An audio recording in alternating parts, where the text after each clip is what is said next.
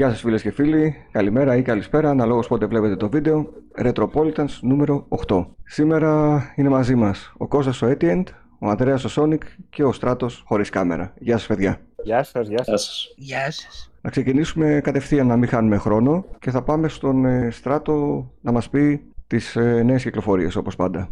Ε, είχαμε αρκετές, αλλά όχι και σημαντικές πολύ θα έλεγα. Μμμ.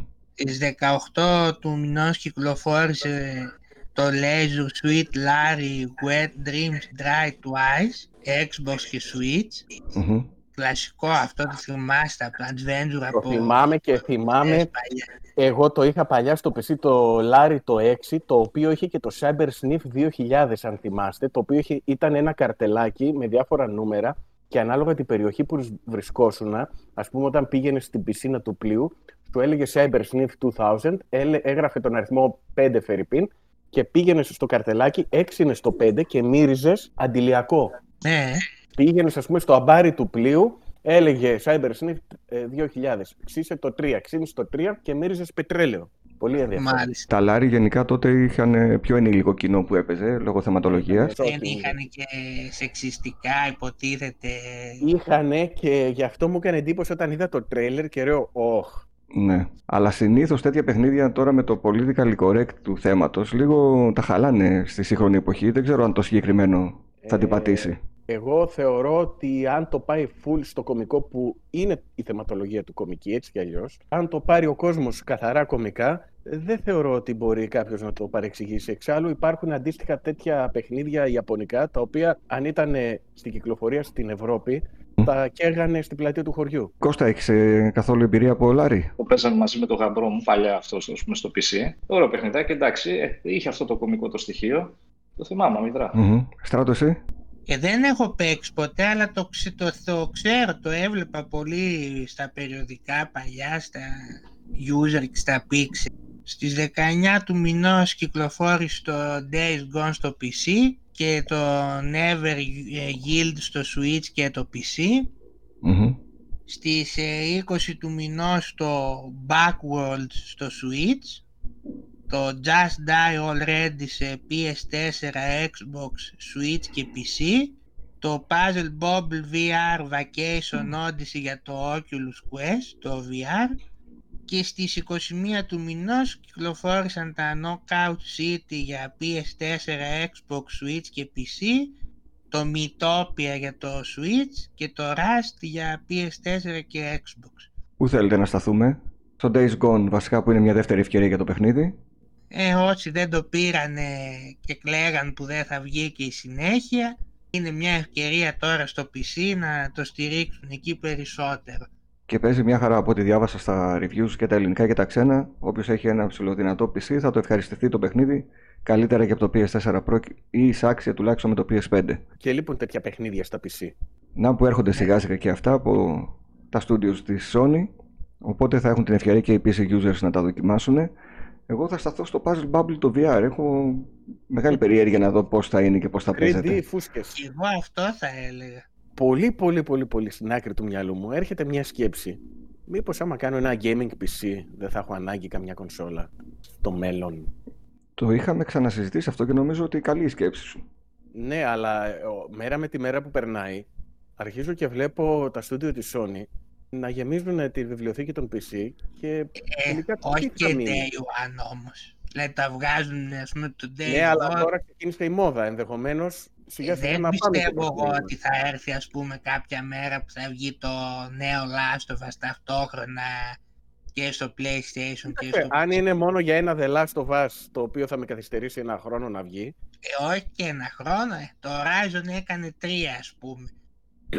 ε, σου, σου ξαναλέω, τώρα ξεκίνησε η μόδα. Περίμενε. Ναι, συμφωνώ με τον Ανδρέα.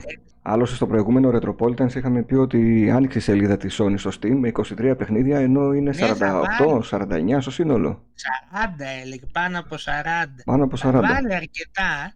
Τώρα δεν νομίζω εγώ όμως ότι θα τα βάζει και γρήγορα. Ε, θα αρχή νομίζω θα ήταν και λάθος τώρα για τη Sony να βγαίνει ένα God of War καινούριο και να το βάζει και στο PC ταυτόχρονα. Δεν ξέρω αν είναι λάθος γιατί οι εταιρείες από την πώληση των κονσολών έχουν ελάχιστο κέρδος. Το κέρδος είναι από τα παιχνίδια. Αν το παιχνίδι μπορεί να πουλήσει και σε PC users, Πού Ε, βρίσκεται το κάνετε λάθος; Όμως η αποκλειστικότητα, όπως πώς λένε για τη Microsoft τόσα χρόνια ότι αυτά βγάζει και στο PC, άρα δεν είναι τόσο αποκλειστικά, θα ισχύει και για τη Sony το ίδιο μετά. Ε, η Sony στο τέλος θα μετράει τα έσοδα όμως, δεν θα μετράει αυτό. Τι θα πει ο κόσμος. Εταιρεία είναι. Δεν ξέρω, Δεν παιδιά. ξέρω, θα Κώστα, δούμε. πώς σου φαίνεται η περίπτωση αυτή; Ε, θεωρώ ότι το κόστος είναι πολύ υψηλό. Πολύ υψηλότερο από το κόστος της μιας κονσόλας μαζί με τη συλλογή της. Σίγουρα. Ναι. Σίγουρα κάποια στιγμή ο άλλος θα το σκέφτεται να φτιάξει ένα πάρα πολύ δυνατό PC, να επενδύσει ένα μεγάλο ποσό και τουλάχιστον να μπορεί να παίζει ό,τι θέλει. Μμμ. Κοιτάξτε, αν Ε, βγάλουμε Δηλαδή είναι πόσα ναι. θα επενδύσεις και τι Είναι απόσβεση και θα το κάνεις. κόστος. Το απόσβεση εντός εισαγωγικών, βέβαια. Εντάξει, Το θα το πούμε κόστος αλλιώς. είναι λίγο ιδιαίτερη συζήτηση αυτή την περίοδο λόγω των καρτών γραφικών. Δηλαδή, αν ήμασταν Είναι υπό κάτι normal συνθήκες πρόπερση, ε, θα μιλούσαμε για μια κάρτα γραφικών ε, 200 ευρώ, η οποία είναι εισάξια με το PS4. Ε, εντάξει, τώρα όμως είμαστε στο PS5, άρα πάμε Μην πιο το ακριβή. βλέπετε έτσι. Με το PS5, οκ. Μια κάρτα Πιο γραφικών ακριβή όμως... κάρτα και τα γύρω-γύρω Ε, γύρω-γύρω δυτικά είναι σου λέει φθηνά. Για μια κάρτα γραφικών, ας πούμε. Ναι, εντάξει, σίγουρα δεν είναι μόνο η κάρτα γραφικών. Αλλά εγώ πιστεύω ότι αυτό ισχύει γενικά. σω τώρα είναι πιο έντονο. Τώρα είναι, Λόγω του παιδιά, η COVID και τα 30-60 λοιπά. έχει 1000 ευρώ. Τι λέμε, είναι αφύσικο. Δεν Ναι. συζητάμε πλέον για gaming PC αυτή τη στιγμή. Μιλάμε όταν έρθει η normal φυσιολογική τιμή στις κάρτες γραφικών, τότε το ξανασυζητάμε. Αλλά εκεί χτυπάνε οι κονσόλες, πιστεύω. Στο ότι είναι χαμηλό το κόστος. Στο ότι με Ναι. λίγα λεφτά μπορείς να παίξεις, ας πούμε. Ναι, εμένα τουλάχιστον αυτό με κερδίζει στις κονσόλες. Πρώτον η ευκολία και δεύτερον το χαμηλό κόστος σε σχέση με ένα PC. Μμμ. σε PC γενικά δεν έχω μάθει ποτέ, δηλαδή δεν Κάτι μπορώ δεν να μπορεί; Ε, δεν μπορώ, δεν θέλω την τηλεόραση. Βάλτε- δεν μπορώ βάλτε το PC στη τηλεόραση. Ε, εντάξει τώρα. Λύσει Πάρε ένα υπάρχουν. ασύρματο ναι. ποντίκι, ασύρματο πληκτρολόγιο με 15 ευρώ. Δεν το μπορώ κλείνει. να παίζω με ποντί και πληκτρολόγια. Πάρε ένα χειριστήριο Xbox που το οποίο είναι το καλύτερο χειριστήριο για PC και τελείωσε. Και παίζεις. Ένα παράδειγμα που μπορώ να φανταστώ αυτή τη στιγμή να θυμηθώ είναι το, η περίπτωση των Mad Runner. Μμμ. του Snowrunner, του νεότερου διαδόχου ας πούμε, της σειράς ε, Mad Runner. Αυτό το παιχνίδι για να το παίξω και να το ευχαριστηθώ στο PC, πρέπει να δώσω 1,5 χιλιάρικο τουλάχιστον για το Tower. Εμένα αυτή τη στιγμή το Game Pass μου το παρέχει ε, πρακτικά δωρεάν, χωρίς να έχω κάνει όλη αυτή την επένδυση κτλ. Βέβαια πάλι, αν συνυπολογίσουμε το κόστος της τηλεόρασης, αν συνυπολογίσουμε το home theater, αν συνυπολογίσουμε τα περιφερειακά, πάλι το ένα ή το άλλο είναι. Το home theater και η τηλεόραση μπορεί να συνοδεύουν για δύο γενιές ε, κονσολών βέβαια. Ναι, ίσως και παραπάνω, βέβαια. Είναι μια αρχική επένδυση η οποία δεν πρόκειται να, να χαθεί, ας πούμε. Παίζουν και αλλού. Δηλαδή, μπορεί να τα χρησιμοποιήσει για να βλέπει ταινίες ή οτιδήποτε άλλο. Μπράβο. Κάποια παιχνίδια, τα οποία είναι ιδιαίτερα απαιτητικά σε επεξεργαστική ισχύ. Το, το Mad Runner ήταν α, ένα παράδειγμα, ας πούμε. Θα μπορούσε να είναι το Flight Simulator, Ναι. που σε αναγκάζει να επενδύσεις πολλά λεφτά στο hardware σε ό,τι αφορά το PC. Ενώ στην κονσόλα, είτε έτσι είτε αλλιώς, θα παίξει. Μμμ. Ακόμα και σε μια μέτρια τηλεόραση, θα παίξει. Θα το χαρίζει δηλαδή, ας πούμε. Σωστά. Ωραία, δεν είχαμε σημαντικές κυκλοφορίες. Νομίζω το Days Gone είναι αυτό που ξεχωρίζει. Πάμε πίσω στον χρόνο. Πάμε σε ποια χρονιά, Στράτο; Θα πάμε τώρα στο 1992. Πάλι στο μήνα Μάιο. μήνα, Ωραία. ναι. Τι είχε κυκλοφορήσει τότε; Είχε αρκετές και κάποιες ήταν και καλές κυκλοφορίες. Μμμ. Βλέπω ας πούμε εδώ το Wolfenstein 3D για το PC, πρώτος τίτλος αυτού του τύπου που είχε βγει. Είχαμε επίσης NBA All-Star Challenge 2 για Game Boy. Λατρεμένο. ναι.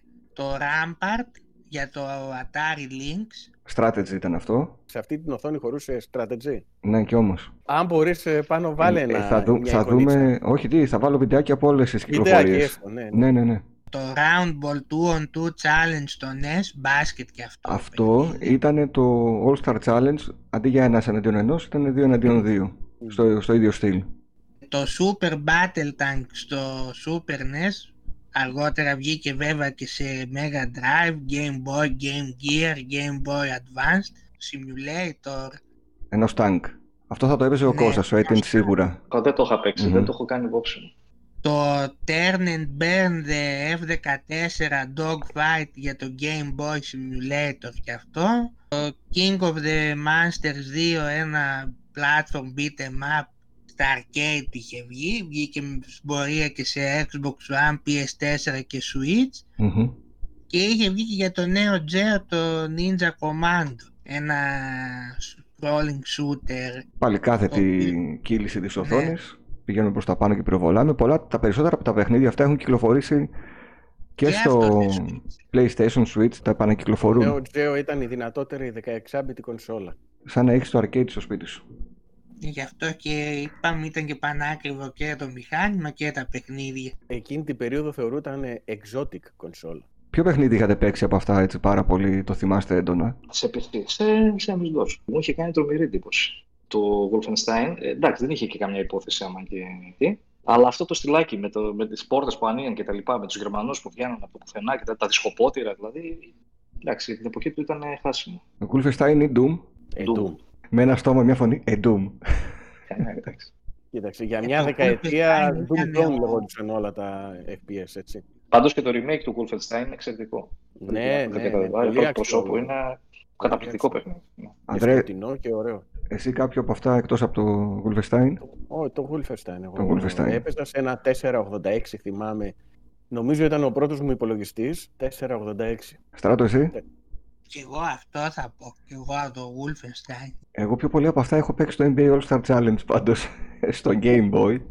Είχα το πρώτο και μετά έφτασε στα χέρια μου και το νούμερο 2.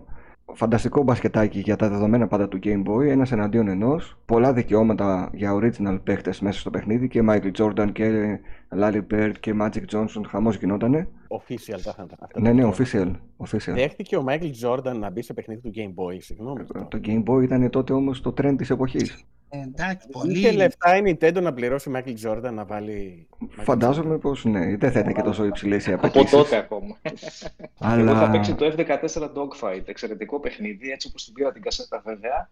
Ε, έπαιξα μία εβδομάδα το πολύ και μετά τη χάρισα. Γιατί μου θύμιζε ε, λίγο ε, στυλ... Ε, Game Watch ναι, αυτό. Ναι, αυτό είναι- Ήταν λίγο μονότονο, δηλαδή αυτό. ήταν όντως Flight Simulator στο Game Boy αυτό, ε. Όχι. Όχι. Είναι ένα shoot 'em up με θέμα το F14. Μμ. Πάντως να πω ότι ακόμα και στο NBA Jam δεν υπήρχε ο Jordan. Ναι, δεν υπήρχε. Μετά. Δεν υπήρχε και όχι. Στο All Star Challenge όμως υπήρχε και μάλιστα εκτός από το να παίξει ένας εναντίον ενός, είχε και διαγωνισμό τρίποντα, καρφώματα. Ναι, είχε πολλά modes μέσα το παιχνίδι.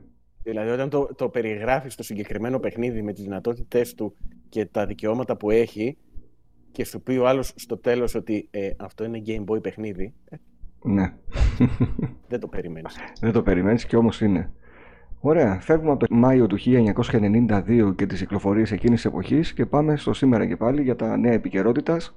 Να μας κάνει μια σύντομη περιγραφή ο Στράτος και όπου θέλετε στεκόμαστε. Κυκλοφόρησε μια φήμη για το Starfield που είναι ένα νέο RPG της Bethesda. Ένας γνωστός insider, Jeff Grubb, τον έχουμε ξανακούσει που λέει πολλές πληροφορίες και είπε αυτός ότι θα βγει μόνος στο Xbox τελικά, ότι θα το κρατήσουν αποκλειστικό αυτό ε, ότι θα παρουσιαστεί το παιχνίδι στην E3 που θα γίνει τώρα τον Ιούνιο και θα βγει κατά πάσα πιθανότητα το 2022. Να αρχίσουν σιγά Όταν σιγά. ακούμε από εδώ και πέρα Bethesda, παιδιά, θα ακούμε αποκλειστικότητα του Xbox. Ναι. Το λογικό αυτό είναι. Κάποια στιγμή υπήρχε ξέρεις, αυτή η αμφιβολία ότι μήπως τελικά τα βγάζουν για να τα αρπάξουν από παντού. Αλλά νομίζω ότι το λογικό τουλάχιστον για το ξεκίνημα είναι να είναι αποκλειστικά αυτά τα παιχνίδια. Από την ομάδα που έχει δώσει τη σειρά Elder Scrolls φυσικά το Starfield. Δεν έχουμε δει Ναι. τίποτα. Θα περιμένουμε στην Όχι. E3 να δούμε τις πρώτες εικόνες. Στην E3 λένε ότι μάλλον εκεί θα ρίξουν υλικό. Πάμε στην αγαπημένη είδηση του Sonic. Ναι, πάμε στην αγαπημένη εταιρεία το Stadia, όπου ο υπεύθυνος του τμήματος marketing ότι θα παρά τις αποχωρήσεις, ότι δεν έχει το παραμικρό πρόβλημα η εταιρεία Πιστεύω. και θα συνεχίσει να προσφέρει περιεχόμενο συγκεκριμένα μέσα στο 2021 θα γίνουν διαθέσιμα είπε πάνω από 100 παιχνίδια για το Stadia Τι λέει. και συνεργάζονται λέει ήδη με ΑΑΑ studios όπως Capcom, EA, Square Enix, ε, Ubisoft και δεν χρειαζόταν λέει να μεταφέρουν πίεση σε ανεξάρτητα studios. Σιωπή από όλους. Σιωπή. Μάλιστα. Άρα θα ανανεώσω και αυτό το μήνα τη συνδρομή μου. Εντάξει, με έπεισε. Ωραία, συνεχίζουμε.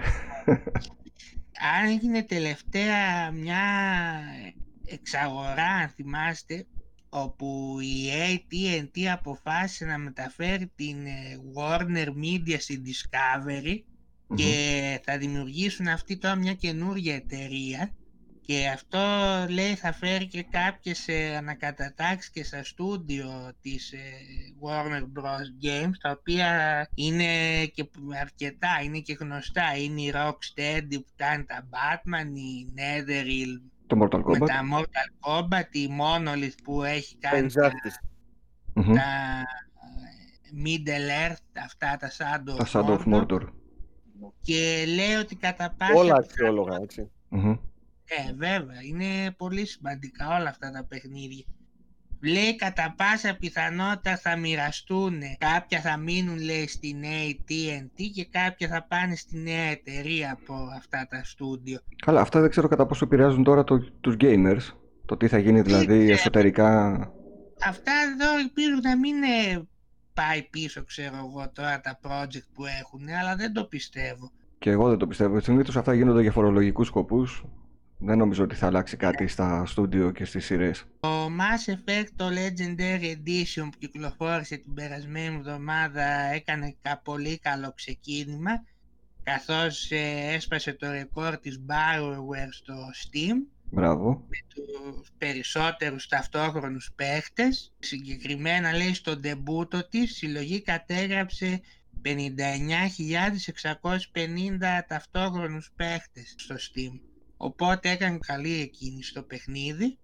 Άρα υπάρχει κόσμος που και ξαναπέζει το Mass Effect και νέος κόσμος που μπαίνει και θέλει να ζήσει την τριλογία Ίσως από δεν την το αρχή. είχαν παίξει και ποτέ κάποιοι. Και τώρα βρήκαν ευκαιρία να το δοκιμάσουν. Ο Ανδρέας μας είχε πει ότι τα είχε παίξει και τα είχε αφήσει στη μέση. Κώστας, εσύ δεν ήσουν να σε ρωτήσουμε, έχεις παίξει Mass Effect; Εγώ έχω παίξει το 3. Και λίγο έχω ξεκινήσει το 4. Το 1 και το 2 δεν το έχω δει καθόλου. Οκ. Το GTA 5 εκεί μετά από 10 χρόνια συνεχίζει. 11 Νοεμβρίου θα το βγάλουν τώρα και στις νέες κονσόλες. Στο PS5 και το Series X και το S. Τρίτη γενιά κονσόλων που έρχεται το GTA. γενιά. Τρίτη γενιά. Δεν ξέρω, έχει κανείς να πει τίποτα τώρα. Ε, τώρα πόσα χρόνια θα λέμε για το GTA 5, ξέρω κι εγώ. Σε λίγο θα βγει και το PlayStation 6 και θα λέμε που θα ξαναβγεί το GTA 5 και εκεί μάλλον. Υπάρχουν παιχνίδια τα οποία υπάρχουν περισσότερες γενιές. Το Tetris. Δεν είναι το ίδιο τώρα αυτό, εντάξει. Ίδιο ιδιότατο. Ίδιο Ωραία. παιχνίδι είναι. Εδώ λένε ότι ας πούμε περιμένουν όλοι τώρα να βγει το 6 και αυτοί βγάζουν ακόμα από το PS3 το παιχνίδι το πηγαίνουν και στο 5. Δηλαδή ο κόσμος θέλει και κάτι νέο. Εντάξει, το Tetris είναι Tetris. Το Εντάξει. 4 είναι διαχρονικό όμως. Ναι. Γιατί είναι Το διαφορά. GTA θα γίνει διαχρονικό. Ε, καλά, θα γίνει. Αλλά, αλλά ξέρεις τι, Άνοιγε. δεν παίζουμε το Tetris του Game Boy, το Tetris από την arcade έκδοση. Εξελίσσεται και το Tetris. Δηλαδή φτάσαμε στο Tetris Effect. Εξελίσσονται. Και έχει και VR Tetris. Υπάρχουν και Tetris τα οποία χωρίς είναι, είναι χωρίς 3D. Ναι. Απλό. Εντάξει. Παραδοσιακό. Τέλος πάντων, να δούμε όποιος θέλει. Το, το, το GTA ούτως ή άλλως με το RP έχει πάρει τα πάνω του τρελά φέτος. Λογικά υπάρχει λόγος να το συνεχίσουν. τέλη Μαΐου θα γίνουν κάποιες νέες προσθήκες στο Game Pass. Τα πιο σημαντικά που βλέπω εδώ Το Tetris. Ε, υπάρχει ήδη. Α, ναι. Α, οκ. λέει Tetris. Είναι κάποια indie ως επί το πλείστον, το Man Eater ας πούμε αυτό ξέρετε με τον καρχαρία. Μμμ. Conan Exiles, το Mech Warrior 5 Mercenaries. Αυτό Περιμένει το ο- περιμένω. Κώστα, σε ακούνε από Το το έπαιξα Microsoft. στο PC, αλλά τα αποτελέσματα ήταν απογοητευτικά. Είναι αυτό που έλεγα νωρίτερα. Ναι. Σχετικά με τις επιδόσεις ενός καλού gaming PC. Μμμ. Και το πόσο σώζει η κονσόλα. Το SnowRunner το οποίο το, Το το SnowRunner έπαιξες; είναι ήδη Το διαθέσιμο. έπαιξα. ναι. το έπαιξε ο Κώστας. Το έπαιξα, είναι πάρα πολύ δύσκολο παιχνίδι, παιδιά. Πάρα πολύ δύσκολο παιχνίδι. Εκνευριστικά δύσκολο. Μμμ. Knockout City, Plants vs. Zombies Battle for Neighborville, το Secret Neighbor, Fusion Frenzy, Το Slime Rancher, το Spellforce 3, το Solasta, Crown of the Magister, Το Ε, Joyride Joyride. δεν υπήρχε αυτό. το Αυτό το Joyride είχα δει και παλιότερα στο Game Pass. υπήρχε, απλά προσθέθηκε η δυνατότητα να το παίξει και στο κινητό μέσω cloud. Τα Ε, μετράνε και αυτά μέσα. Α, βλέπω γενικά. Πολλές φορές μπαινοβγαίνουν κάποια. Πλούσιος και ο Μάιος. Η Sony άρχισε τις πρώτες προσφορές σε παιχνίδια του PlayStation 5, Days of Play προσφορές και παιχνίδια όπως το Demon's Souls, το Miles Morales, το Neo Collection και το Sackboy A Big Adventure θα μπορούν να τα αγοράσουν σε μειωμένες τιμές. Ωραία. Τώρα εντάξει, άμα είχαμε και κονσόλα θα μπορούσαμε. Αυτό είναι το θέμα. Αυτό είναι το θέμα. Ότι δεν υπάρχουν κονσόλες. Καλές οι εκπτώσεις, διαθεσιμότητα δεν υπάρχει δυστυχώς. Ε, πώς το βλέπετε, παιδιά, θα υπάρξει διαθεσιμότητα μέσα στο 21 ή πάμε για Ε, 22. Δεν το βλέπω. Πάμε για Πώς θα 22. Εδώ και για το 22 πλέον έχουμε και εκεί αρχίσαν να τα μασάνε. Αν Μμ. θα ομαλοποιηθεί. Άρα Εδώ. πάμε για 23 και μιλάμε για Slim. Κατά πάσα πιθανότητα. Ναι, θέλουμε το Slim. Μια και έξω το Slim. Κυκλοφόρησε επιτέλους επίσης το Enhanced Performance Patch για το Last of Us 2 στο PS5 Ωραία. το οποίο παίζει πλέον 60 fps και έχει ανεβάσει και την ανάλυση. Τώρα βέβαια εγώ αναρωτιέμαι μήπως δεν θα βγει τελικά έκδοση ξεχωριστή του παιχνιδιού στο PS5 Επειδή το πατσάρανε, μπορεί και να μην βγει. γιατί άκουσα και κάτι άλλο διάβασα τελευταία, κάτι φήμες ότι θυμάστε που είχε ακουστεί ότι θα βγει ένα DLC για το Last of Us 2 με την Abby και θα κυκλοφορούσε μαζί με το online. Μάλλον λέει το άφησε στην άκρη αυτό το DLC για να πάνε για το remake του πρώτου Last of Us. Και θα βγάλουν λέει μόνο το multiplayer τελικά για το 2. Θα δούμε τώρα σε Δεν ξέρω, φήμες. κάτι τέτοιο διάβασα, δεν Ναι. ξέρω. Ε, πάντως λογικά όταν βγει το multiplayer ίσως τότε βγει μια έκδοση και για το Μμμ. PS5, δεν ξέρω. Οκ. Επίσης, παρόλο που φέτος θα έχουμε E3, θα γίνει και το Summer Game Festival πάλι, 10 Ιουνίου η αυλαία. Αυτοί κοντράρονται με την E3 γιατί δύο μέρες μετά ξεκινάει και η E3. Θα ξεκινήσει στις 9 ώρα Ελλάδα με το Geoff Keighley πάλι. Μμμ. Ε, θα παρουσιαστούν, λέει, πολλές, θα φέρει πολλές ανακοινώσεις εκεί και βλέπω ότι οι συμμετοχές είναι όλοι μέσα σχεδόν.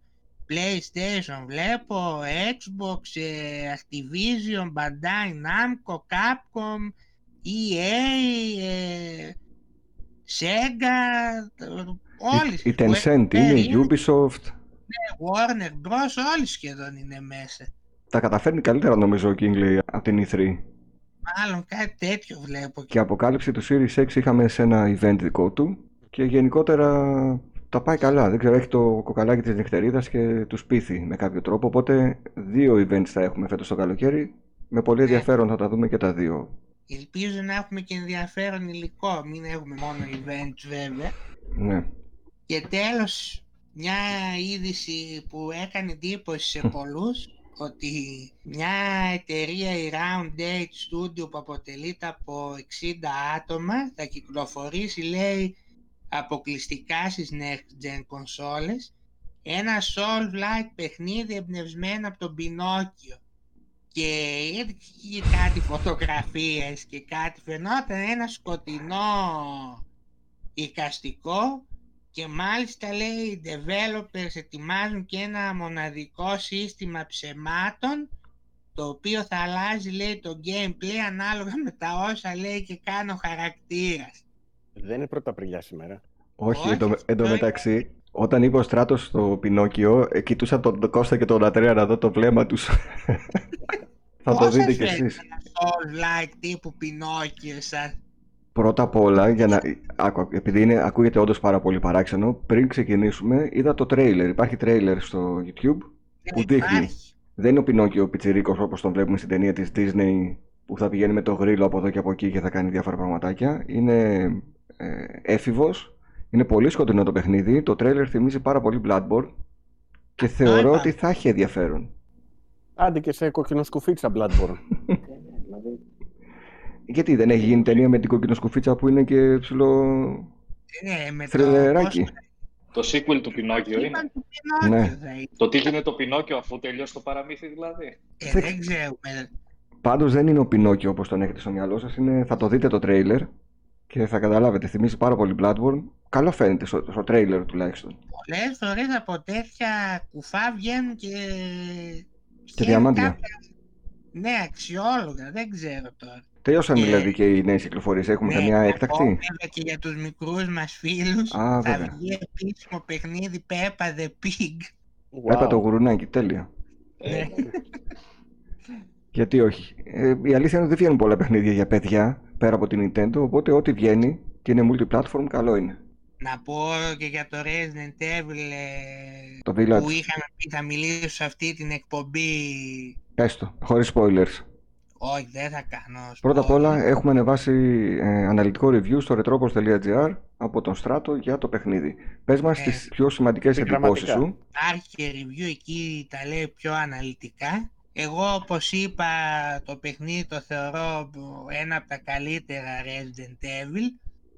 Μπαίνει δηλαδή στην κατηγορία με το 1, το 2, το 3, το Code Veronica, το 7 που ε, από εκεί και πέρα είναι γούστο του καθενός ποιο θα θεωρήσει πιο καλό και λιγότερο καλό. Μμμ.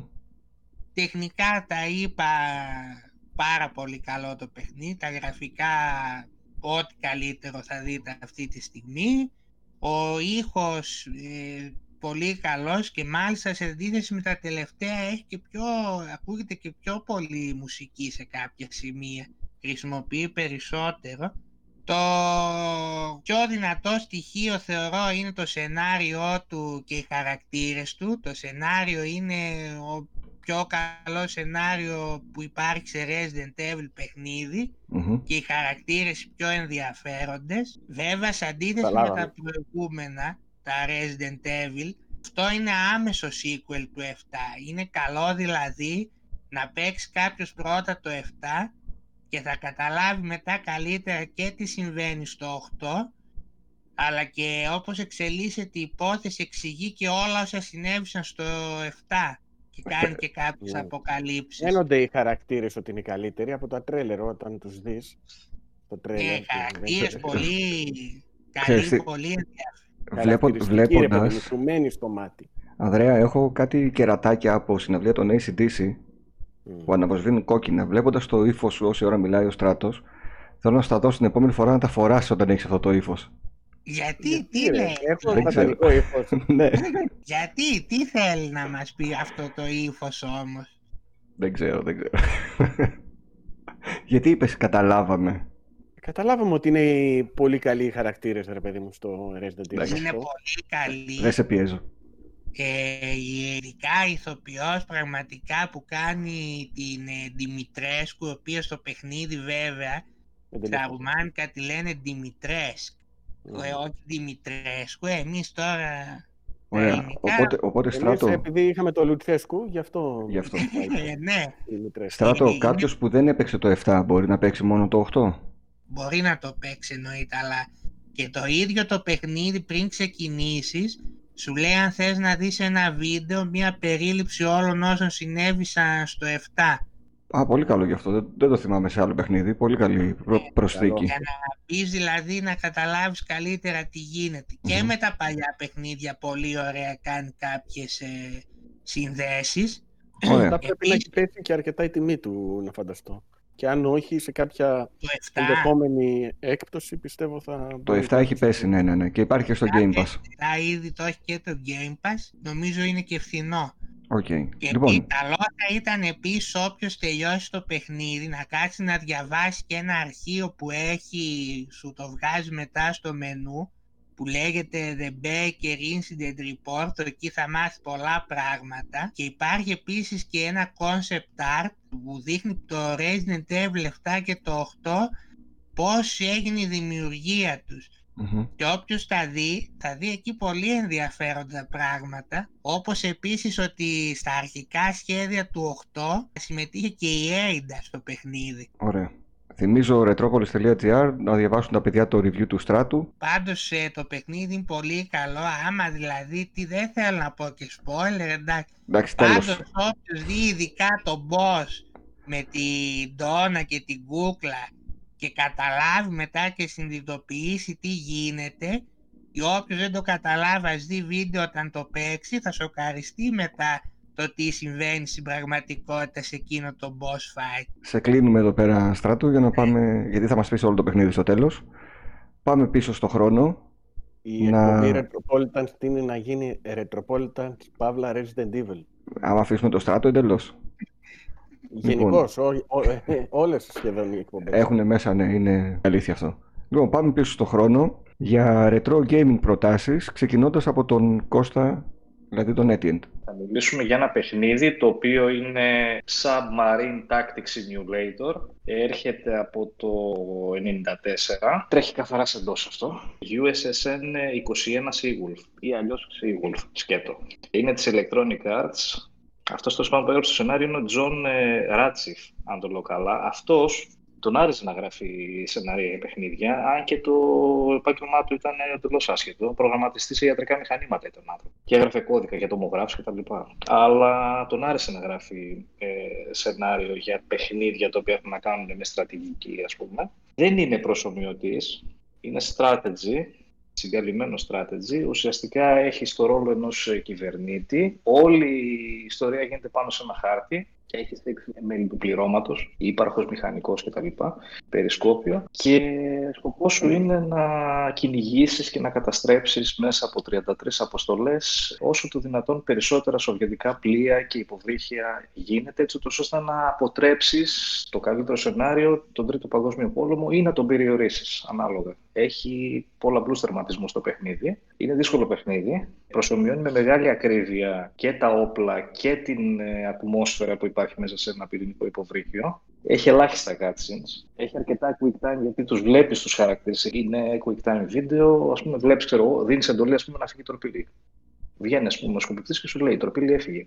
Μμμ. Ουσιαστικά εσύ με το ποντίκι μαρκάρεις πού θα πάει και θα- πού θα, πού θα χτυπήσει η τροπήλη και τι όπλο θα επιλέξεις. Έχει τακτικές να κρύβεσαι, να στείλεις ενέδρα. Οι πρώτες αποστολές ε, είναι πραγματικές. Έχει ας πούμε το περιστατικό στον κόλπο της Σύρτης το 81. Πάνω σε αυτό βασίστηκε και το Top Gun. Έχει τον πόλεμο του Ιράν-Ιράκ στη δεκαετία του 80. Έχει κάποιες αποστολές οι οποίες είναι πραγματικές. Στηρίζονται τουλάχιστον σε πραγματικά σενάρια. Έχει και κάποιες οι οποίες είναι φανταστικές. Στο σενάριο του Ειρηνικού κτλ. Στη Χαβάη. Μμμ. Το παιχνιδάκι ερχόταν σε 7 δισκέτες, αν θυμάμαι καλά. Οκ. Δεν υπήρξε συνέχεια από την Electronic Arts κατ' εμέ κακώς, γιατί θα μπορούσε να υπάρξει κάποια συνέχεια. Μμμ. Το υποβρύχιο δεν είναι φανταστικό, είναι πραγματικό υποβρύχιο. Βέβαια εκείνη την εποχή ήταν ακόμα στα σκαριά. Και μπορώ να πω ήταν τα, τα παιχνιδάκια το οποίο μ, με συντρόφευε σχεδόν σε όλο μου το φανταρικό. Α, εντάξει, δηλαδή, το, εγώ το το έλιωσες. ανακάλυψα, το έλειωσα, ναι. Ωραία. Καθόμουν στο Ωραία, τρίτο γραφείο ωραία. και έπαιζα Seawolf. Φιλούσες την, την πατρίδα Ε, με το Seawolf. με το Seawolf. Τέλεια. Πολύ ωραία. Πίσω στο 1994. Πάμε ένα χρόνο μετά τώρα να ακούσουμε την πρόταση του Sonic. Εγώ επειδή εκείνη την περίοδο στο PC μου έψαχνα να βρω οτιδήποτε ήταν Doom Clone, μου άρεσε πάρα πολύ του πρώτου προσώπου ε, το στυλ των παιχνιδιών. Είχα πέσει πάνω σε ένα παιχνιδάκι, το Decent, το οποίο ήταν ένα διαστημοπλιάκι, ουσιαστικά ήσουν μέσα σε ένα διαστημόπλιο με όπλα, λέιζερ και κάτι ρουκέτες και το περίεργο αυτού του παιχνιδιού ήταν ότι επειδή ήταν στο διάστημα, διαδραματιζόταν στο διάστημα, δεν είχες προσανατολισμό. Δηλαδή, το ίσια δεν υπήρχε. Ανάλογα πώς πετούσες στο διαστημόπλιο και έβλεπες, ας πούμε, τε- έναν χώρο, Μμμ. δεν έχει σημασία αν θα τον έβλεπες ίσια, ανάποδα, πλάγια, 360 μοίρες να έστριβε στο διαστημόπλιο, περνούσες από τις πόρτες. Μπορεί να πήγαινε συνέχεια ανάποδα και μετά ξαναγερνούσε. Δηλαδή, ο προσανατολισμός σου έπρεπε να είναι 360. Είχε Ε, κάποιο χάρτη για να σε βοηθήσει ή πήγαινε στο κουτούρου; ε, πήγε ένα κουτουρού. Δεν είχε, νομίζω, νομίζω δεν είχε χάρτη, δεν το θυμάμαι. Πρέπει να το ξαναδώ να το θυμηθώ. Μμμ. Αυτό έπαιζε σε DOS, ε, κυκλοφόρησε νομίζω όμως και σε Macintosh και σε PlayStation 1 Α, ωραία. και στο Saturn, γιατί είχα ένα φεγγάρι Saturn, δεν κυκλοφόρησε εκεί. Αλλά το ότι μεταπήδησε από το MS-DOS στο PlayStation δείχνει ότι ήταν επιτυχημένο. Μμμ. Και μαζί με το sequel του πούλησε πάνω από ένα εκατομμύριο κόπιες. Ήταν ε, αρκετά πετυχημένο παιχνιδάκι. Θα το ψάξω να το φορτώσω στο PlayStation 1 Mini για να το δω αφού κυκλοφόρησε στο Πάλι, PlayStation. Ναι, είναι λίγο περίεργος ο χειρισμός του γιατί ψηλο μπερδεύεσαι πώς κινούμε τώρα. Γιατί καταλαβαίνεις πώς σου εξηγώ. Πώς Ναι, είναι ναι.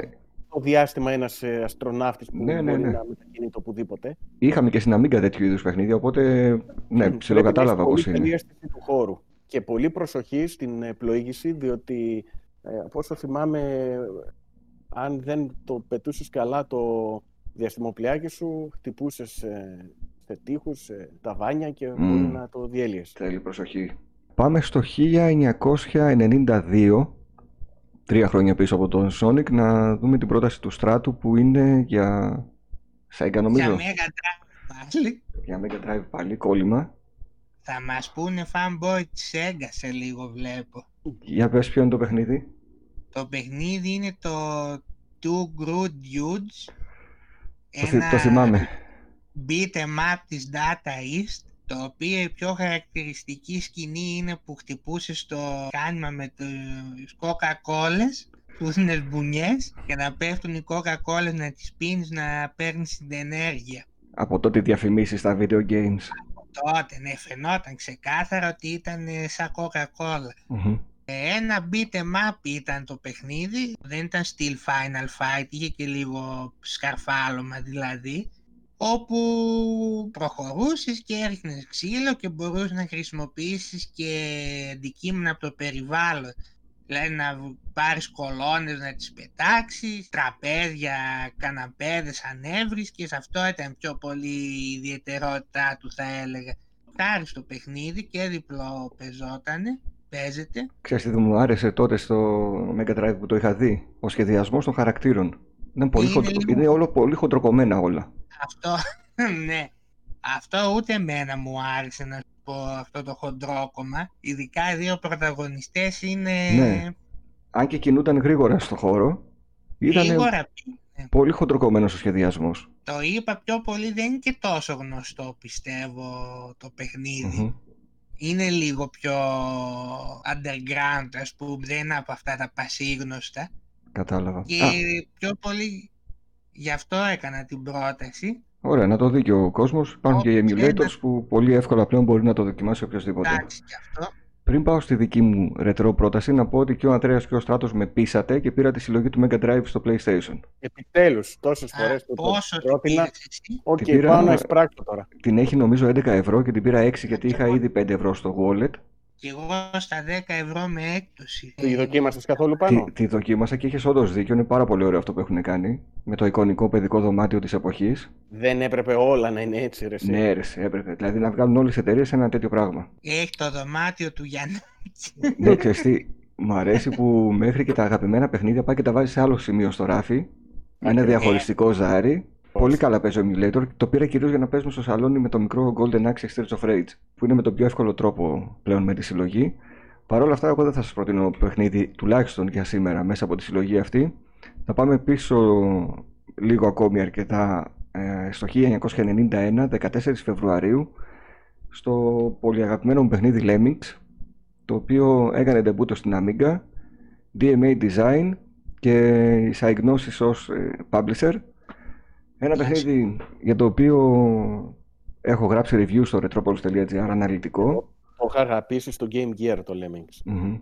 Που στο, στο Game Gear που το είδα αργότερα εγώ σε emulator μου φαινόταν τρομακτικά δύσκολο να παίξω με το gamepad. Ήθελε αστραπιαία χέρια. Ναι. Αυτό θέλει ποντίκι.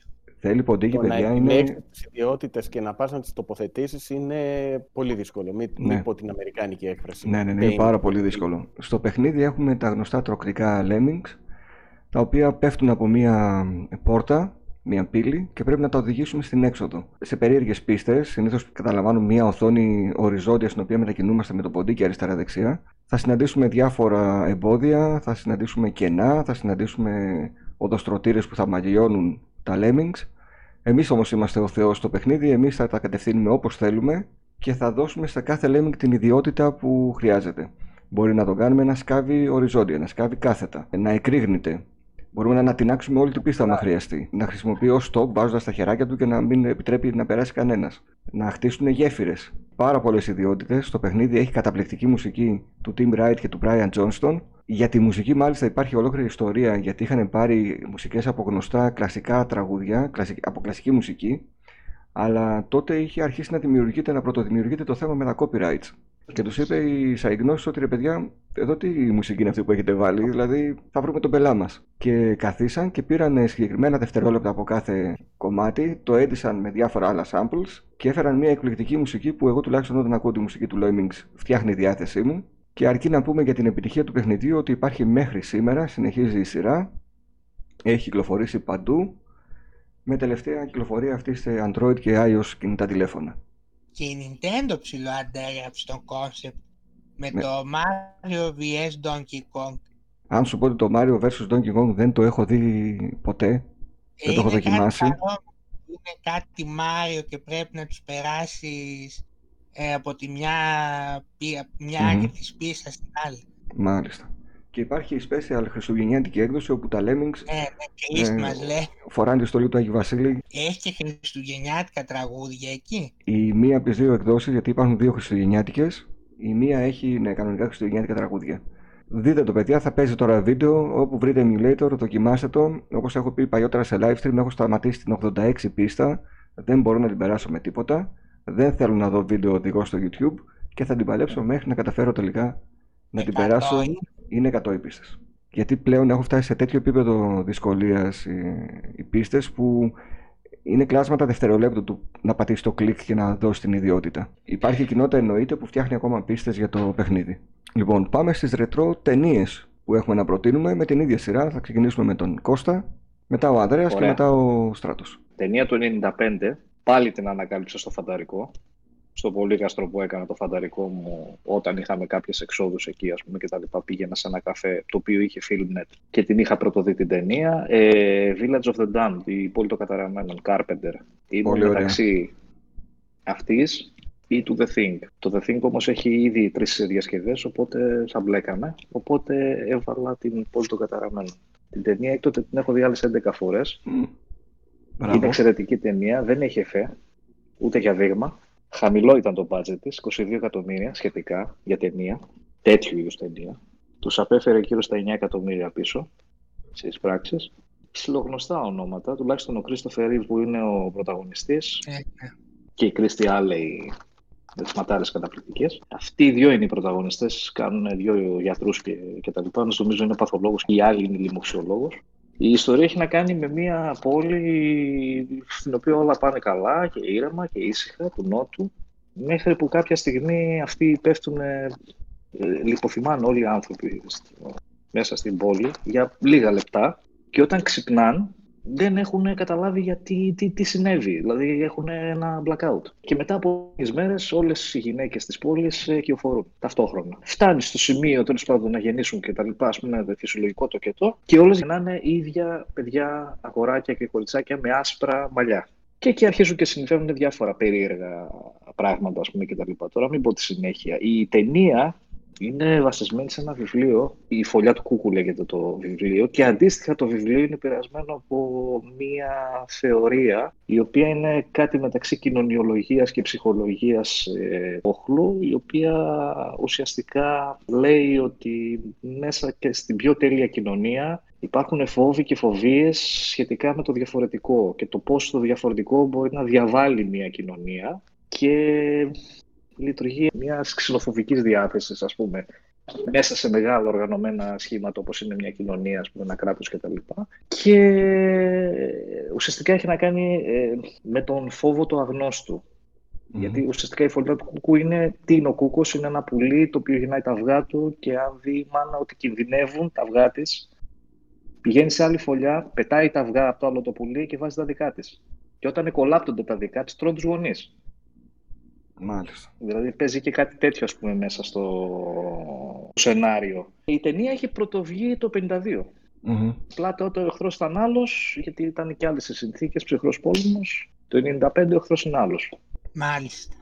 Εγώ, Αυτά. εγώ προσωπικά θα το δω γιατί θυμάμαι μόνο το, τη σκηνή με τα παιδάκια που είναι με το άσπρο μαλλί και την αφίσα. Αλλά σαν ταινία δεν τη θυμάμαι καθόλου. Όχι, Ευκαιρία. την έχω ακουστά, αλλά Την δεν έχεις την ακουστά. έχω. Ωραία, πάμε στον ε, Ανδρέα και τη δική του πρόταση. Ένα 15 Αύγουστο του 1997 κυκλοφορεί στην Αμερική το Event Horizon. Ξανά το 97. Είπαμε, είναι η χρονιά μας. Το 97 βγήκαν ταινιάρες. Το Event Horizon είναι μια διαστημική ταινία τρόμου. Δεν είναι με εξωγήινους, δεν θυμίζει Alien. Έχει αρκετή επιστημονική, όχι φαντασία, ε, βασίζεται αρκετά σε επιστημονικά δεδομένα. Προσπαθεί δηλαδή να είναι λίγο ρεαλιστική. Ουσιαστικά πρόκειται για μια ομάδα διάσωσης να πάνε να βρουν ένα σκάφος το οποίο είχε επιχειρήσει να φτάσει πάρα πολύ μακριά σε μια μαύρη τρύπα όπου γίνεται κάτι και περνάει στην άλλη μεριά της μαύρης τρύπας και ξαναγυρνάει. Τα στοιχεία δείχνουν ότι μάλλον έφτασε στην άκρη του διαστήματος Μμμ. και ξαναγύρισε. Ε, με το που γύρισε συμβαίνουν πάρα πολύ μυστήρια πράγματα, τα οποία ο σκηνοθέτης σου τα δίνει με το σταγονόμετρο και σε αφήνει ακόμα και στο τέλος της ταινίας να υποθέτεις τι, τι ακριβώς έχει γίνει. Το σκάφος μοιάζει αγνώριστο. Ε, εν πάση περιπτώσει θα χαλάσω αρκετά από το να αρχίσω να λέω τι έχει συμβεί στο σκάφος που θα ανακαλύψουν. Είναι rated R, σε Μμμ. καταλληλότητα. Είναι καλό θριλεράκι. Με ηθοποιούς όπως ο Μορφέας από το Matrix. Μμμ. Ο σκηνοθέτης είναι αυτός που έκανε το πρώτο Mortal Kombat, το έργο. Ε, έχει αρκετά καλά εφέ για την εποχή του. Πιστεύω ότι το έχετε δει όλοι. Όποιος δεν το έχει δει και του αρέσουν τα Να το δει διαφημιστικά, οπωσδήποτε. Να το δει οπωσδήποτε. Δηλαδή, Είναι ταινιάρα. δεν ξέρω κάποιον που το έχει δει και δεν του άρεσε. Πήγε και ο Κώστας τώρα μία μέχρι την άλλη άκρη του διαστήματος και γύρισε. Τον έβλεπα παράλληλα. Οπότε συνεχίζουμε εκεί. 1997 βαράμε. Ανδρέα, ήταν όντως καλή χρονιά το 97 ή ήμασταν εμείς Δεν στην το εφηβεία. επιδίωξα- Συγγνώμη, δεν το επιδίωξα να διαλέξω ταινία του 97. Έτυχε. Έτυχε. Ναι, ήταν Τώρα που όντω. το είπες, τα συνειδητοποίησα. Εσύ ήταν τόσο καλή χρονιά το 97 ή εμείς ήμασταν σε ηλικία που πηγαίναμε πολύ κινηματογράφο; Πάνω Ήταν ήταν, καλή χρονιά. Δε στη λίστα των ταινιών δηλαδή. Ήτανε. Ήταν, ήταν. Ναι. Ήταν. Για πάμε στο Αν στρατό. θέλετε να κάνουμε εκπομπή μόνο για τις ταινίες του 97. Το 97. Ε, και εγώ θα πω από εκεί, από το 97. Άλλος Ε, τώρα. Δεν γινόταν να μην πω και αυτή την ταινία που ήταν από μια από τις καλύτερες εκείνης της χρονιάς. Ε, το As Good As It Gets με το Τι να Jack πούμε για αυτή την Nicholson. Το καλύτερα δεν γίνεται δηλαδή. ελληνική. ναι. Τι να πούμε για αυτή Ο την Jack ταινία. Nicholson είναι ο αγαπημένος μου ηθοποιός Αυτή την εμένα. ταινία πρέπει να τη δείχνουν ε, στις σχολές υποκριτικής σαν πρώτο μάθημα. Ωραία παιδιά, καθίστε, δείτε μια ταινιούλα, να γνωριστούμε. ναι, ναι, Ξεκινάμε ναι. με αυτήν. Και πήρε και το Όσκαρ κιόλας εκείνη την... Το έκλεψε από το Τιτανικό που δεν υπήρχε ηθοποιός για να το πάρει, το πρώτο ανδρικού. Ποιος το σιγά μου Ω, το έπαιρνε τώρα ο... Δεν τότε έκαψε ο τίποτα. Κάπρι. Δεν Όχι. υπήρχε Η Ζήκ καν... το ε, πήρε άνετα. Ναι. Ναι, ναι, άνετα. Στην ταινία υποτίθεται έκανε έναν ε, συγγραφέα από ιδιότροπο μέχρι και στον τρόπο που περπατούσε στο πεζοδρόμιο μέχρι στον τρόπο που έπαιρνε μαζί του τα μαχαιροπύρουνα τα δικά του για να φάει. Που Ε, γυρνούσε ήταν- απ' έξω στο σπίτι και πλενόταν με καινούριο σαπούνι. ναι, στη σειρά ναι, και ναι. πετούσε το σαπούνι που πλενόταν. Αγενής με όλους, με τον γκέι γείτονα που είχε. Πολύ συγκινητική ιστορία με το. Ναι. Ναι, πολύ ωραία. Πάρα Τώρα δεν πολύ. θέλω να πω και την υπόθεση. Βασικά η ταινία είναι Jack Nicholson 100% μόνος του την κουβάλισε. Όχι, διαφωνώ. Και οι άλλοι ήταν καλοί, αλλά Οι δύο γκέι οι γείτονές του ήταν φοβεροί. δεν καλοί ήταν. Αλλά ε, όπως και να το κάνουμε, είναι το, βα- το βασικό κομμάτι είναι... Στην πρωταγωνίστρια η Ellen Hunt δεν ήταν; Ellen Η Ellen Hunt, Hunt και η ναι. Ellen Hunt. Και αυτή ήταν καλή, ναι. Ναι. Εκεί υποτίθεται στο τέλος άλλαξε λόγω που ερωτεύτηκε. Γι' αυτό σας λέω ότι. Πάρτε είναι και το για τέλος να- στο πιάτο. Απλά εντάξει, δεν λέμε το τέλος. Το λέμε απλά... Και δεν έχει και πολύ νόημα να πεις το τέλος αυτής της ταινίας. Δεν, Ε, δηλαδή, ναι, απολαμβάνεις τη ταινία Ναι. από το πρώτο πώς λεπτό μέχρι το τελευταίο. εξελίσσεται. Θα κόψω Το δη- μεταξύ. δημοκρατικά το στράτο γιατί θα είναι λίγο επικίνδυνος. Για πες εν τω μεταξύ. Θυμάστε μια σκηνή που πήγαινε αυτός να μπει στο αυτοκίνητο ήταν κάτι παιδιά και φωνάζαν Melvin, stop, stop, Melvin. Μμμ. Ε, εμείς τότε όταν βγήκε η ταινία ήμασταν πρώτη ηλικίου και είχαμε ένα καθηγητή ο οποίος μας την είχε βαρέσει ότι δήθεν έμοιαζε τότε με το Melvin Και, και το φωνάζατε Μέλβιν. και κάθε φορά που πήγαινε αυτός να ανοίξει την πόρτα να μπει μέσα για μάθημα εμείς φωνάζαμε Melvin, stop, stop, Melvin. Κατάλαβε ποτέ ο άνθρωπος γιατί το λέγατε αυτό; Όχι. Όχι. Με τον καημό θα πάει ο άνθρωπος. λοιπόν, εγώ θα σας πάω στο 1988, σε μια ταινία όμως που είδα προχθές και είναι πρόταση του Θεοδόση του Ρετροπολίτη, ο οποίος μου έλεγε εδώ και ένα χρόνο να δω το The Blob. Η ταινία The Blob έρχεται, όπως σας είπα, το 1988, αλλά είναι remake μιας ταινίας που γυρίστηκε 30 χρόνια πριν, του 1958, που ο τότε πρωταγωνιστής ήταν ο Steve McQueen. Τι συμβαίνει ουσιαστικά στην ταινία, ένας μετεωρίτης πέφτει σε μια επαρχιακή πόλη της Αμερικής. Μέσα από το μετεωρίτη απελευθερώνεται μια μάζα σε μορφή τζελ. Η οποία ό,τι βρει μπροστά της το καταβροχθίζει. Κυρίως στους ανθρώπους. Τα εφέ είναι όλα δεν υπάρχει CGI, υπολογιστής κτλ. Πρακτικά εφέ. Ήταν μια μόδα τότε πολλές ταινίες να γίνονται remakes όπως το The Thing, το The Blob, το The Fly και μάλιστα τα remakes να είναι πολύ καλύτερα από τις πρωτότυπες ταινίες. Μέσα σε αυτές συγκαταλέγεται και το The Blob, ταινία κλασικά με νεαρό κόσμο. Ήταν στη μόδα τότε, ρε παιδί μου, όλα τα thrillers είχαν να κάνουν με σφαγές νεαρό κόσμο. Η μάζα είναι πάρα πολύ ωραία και φάνταστη οι τρόποι που σκοτώνει τους πρωταγωνιστές. Δεν θέλω να πω καμία σκηνή γιατί ουσιαστικά προδίδω την ταινία. Ε, μία πες μας έστω έτσι μια ιδέα να πάρουμε. Θα σας πω μόνο ότι υπάρχει μια επική σκηνή σε κινηματογράφο. Που τότε που φαντάζομαι την είχαν δει οι θεατές για πρώτη φορά στο κινηματογράφο πρέπει να είχαν πάθει σοκ. Εγώ θα αφήσω την ε, περιέργεια για να δείτε την ταινία. Πραγματικά κακώς άργησα ένα χρόνο να τη δω. Κακώς άργησα τόσα χρόνια να τη δω βέβαια, αλλά και ένα χρόνο που μου έλεγε ο Θεοδόσης Δέστην και Δέστην έπρεπε να τον ακούσω νωρίτερα. Σκηνοθέτης είναι ο Τσάκ Ράσελ, ο βασικός πρωταγωνιστής είναι ο Κέβιν Τίλον, ο αδερφός του Ματ Τίλον, που γνωρίζουμε οι περισσότεροι. Δείτε την ταινία, ωραία ταινία τρόμου. Δεν θα τρομάξετε, θα γελάσετε ίσως, αλλά σίγουρα θα περάσετε καλά. Έχετε και τα popcorn δίπλα. Δεν είναι κάλτσα που με κατηγορεί ο Λουμπγκαρού ότι προτείνω κάλτσες ταινίες. Είναι ωραία, αλλά είναι. Ε, λίγο καλτσάκι είναι, ρε παιδί μου, καλοκαιρινό. Έχω, έχω, δει το... Δεν λέμε τώρα. έχω δει την αντίστοιχη ελληνική ταινία με το κινούμενο μουσακά. Είναι καλτσάρα στρατού. Αυτό, αυτό θα το πεις κάλτσα. Η επίθεση του γιγαντιαίου μουσακά.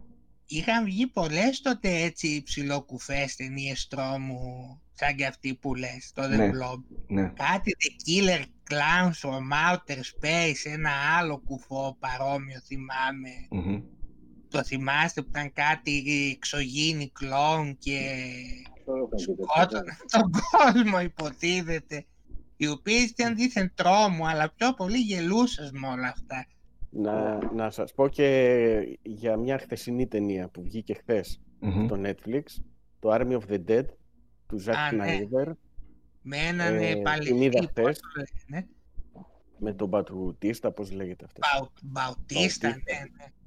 Είναι αρκετά καλή, είναι μεγάλη σε διάρκεια και ίσως κουράσει, κούρασε βασικά λίγο, αλλά κάλυπτε την κούραση η πολύ μεγάλη αγωνία που είχε.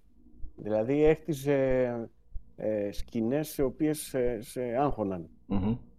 Είχε αρκετό χιούμορ, είχε κάποια πρωτοτυπία σε ζόμπι, Πόση Ε, ώρα ε, κρατάει. δυόμιση ώρες. Α, Είχε τη σκηνοθεσία του Ζακ Σνάιντερ.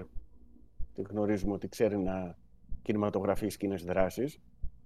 φάνησε του Σνάιντερ εσύ βλέπω. Όχι, δεν είμαι ιδιαίτερα φαν του Σνάιντερ. Ωραία. Απλά, Εφόσον είναι και στο Netflix και εύκολη πρόσβαση έχουμε. απλά Ναι, έτυχε ε- τώρα να, να βγει και το Μμμ. Justice League στα κοντά, οπότε τα είδα μαζεμένα. Πες μας, τι παίζεις αυτό το διάστημα. Παίζω το Need for Speed Hot Pursuit, το remake. Το παιχνίδι είχε βγει το 2002 νομίζω. Ε, είναι αρκετά παλιό παιχνίδι δηλαδή. Το είχαμε λιώσει με το σικάτικό μου. Πάρα πολύ ωραίο παιχνίδι. Το τότε. Μπορώ να πω ότι είναι τίμιο remake. Το βρήκα στα 20 ευρώ για Xbox Series X. Ουσιαστικά είναι αυτό το κλασικό στυλ κλέφτης και αστυνόμου. Δηλαδή, εσύ αρχικά παίρνεις το ρόλο ενός τύπου ο οποίος ε, κερδίζει παράνομους αγώνες, έχεις την αστυνομία από πίσω να σε κυνηγάει, μαζεύεις χρήματα, μαζεύεις ε, φήμη, αναβαθμίζεις τα μάτια σου. Δεν είναι simulation σε καμία περίπτωση. Arcade είναι, κλασικό arcade κιόλας. Δίνει όμως πάρα πολύ ωραία την αίσθηση της ταχύτητας, δηλαδή τακτοποιημένο παιχνίδι. Έχει Το γίνει. μόνο, δι- simulation, το μόνο simulation ε, Need for Speed ήταν το πρώτο. Ποιο ήταν το πρώτο; Το πρώτο στο DOS που είχε βγει, Το που είχε Need και for τα Speed. βιντεάκια. Το Need for Speed 1, που είχε και τα βιντεάκια παρουσίασης του κάθε αυτοκινήτου με τη Lamborghini Diablo νομίζω. Υπήρχε λόγος για να γίνει το remaster, έχει βελτιώσεις; Καταρχάς έχει βελτιώσει τα γραφικά. Έχει βελτιώσεις στα αμάξια που έχει μέσα. Μπήκανε δύο-τρία καινούργια ίσως και παραπάνω αμάξια. Μέχρι εκεί που το προχώρησα έχουν μπει δύο-τρία Μμμ. σίγουρα. Ε, 60 έχει μπει FPS. Φαντάζομαι. 60 FPS, 4K, ναι. Πάλι σου δίνει τη δυνατότητα να παίξεις μεταξύ performance ή ας πούμε quality. Έχει και μια επιλογή που είναι mixed. Εκεί δεν κατάλαβα διαφορά. Μμμ.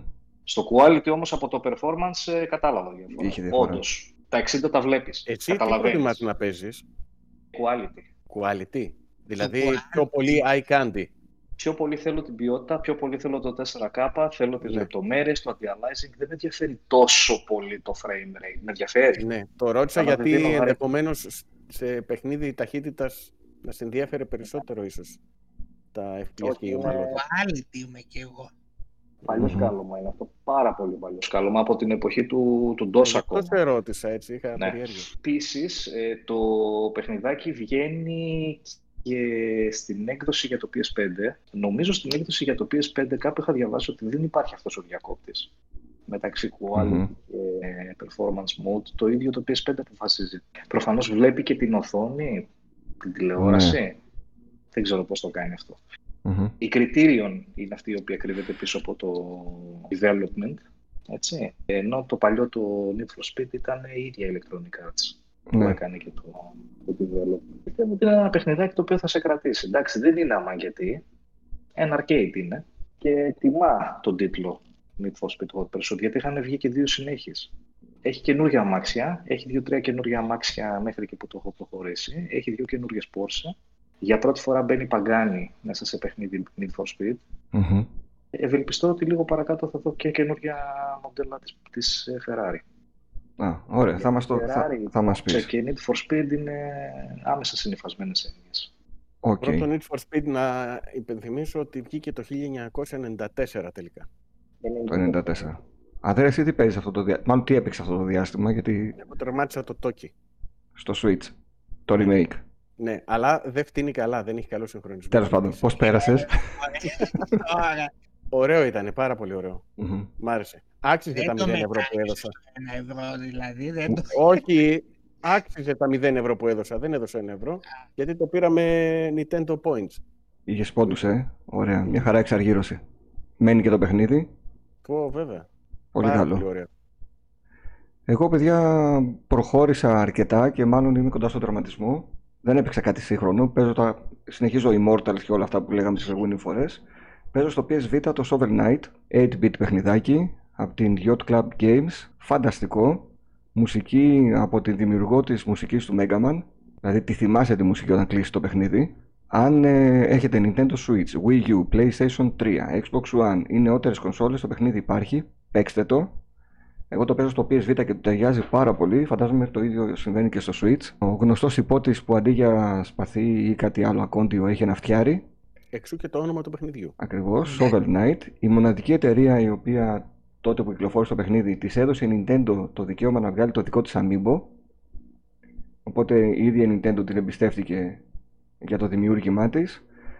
Ε, θα δείχνω τώρα εικόνες για να μην ξεφύγουμε και από χρόνο. Ε, πάρτε το, πάρτε το και παίξτε το και θα με θυμηθείτε.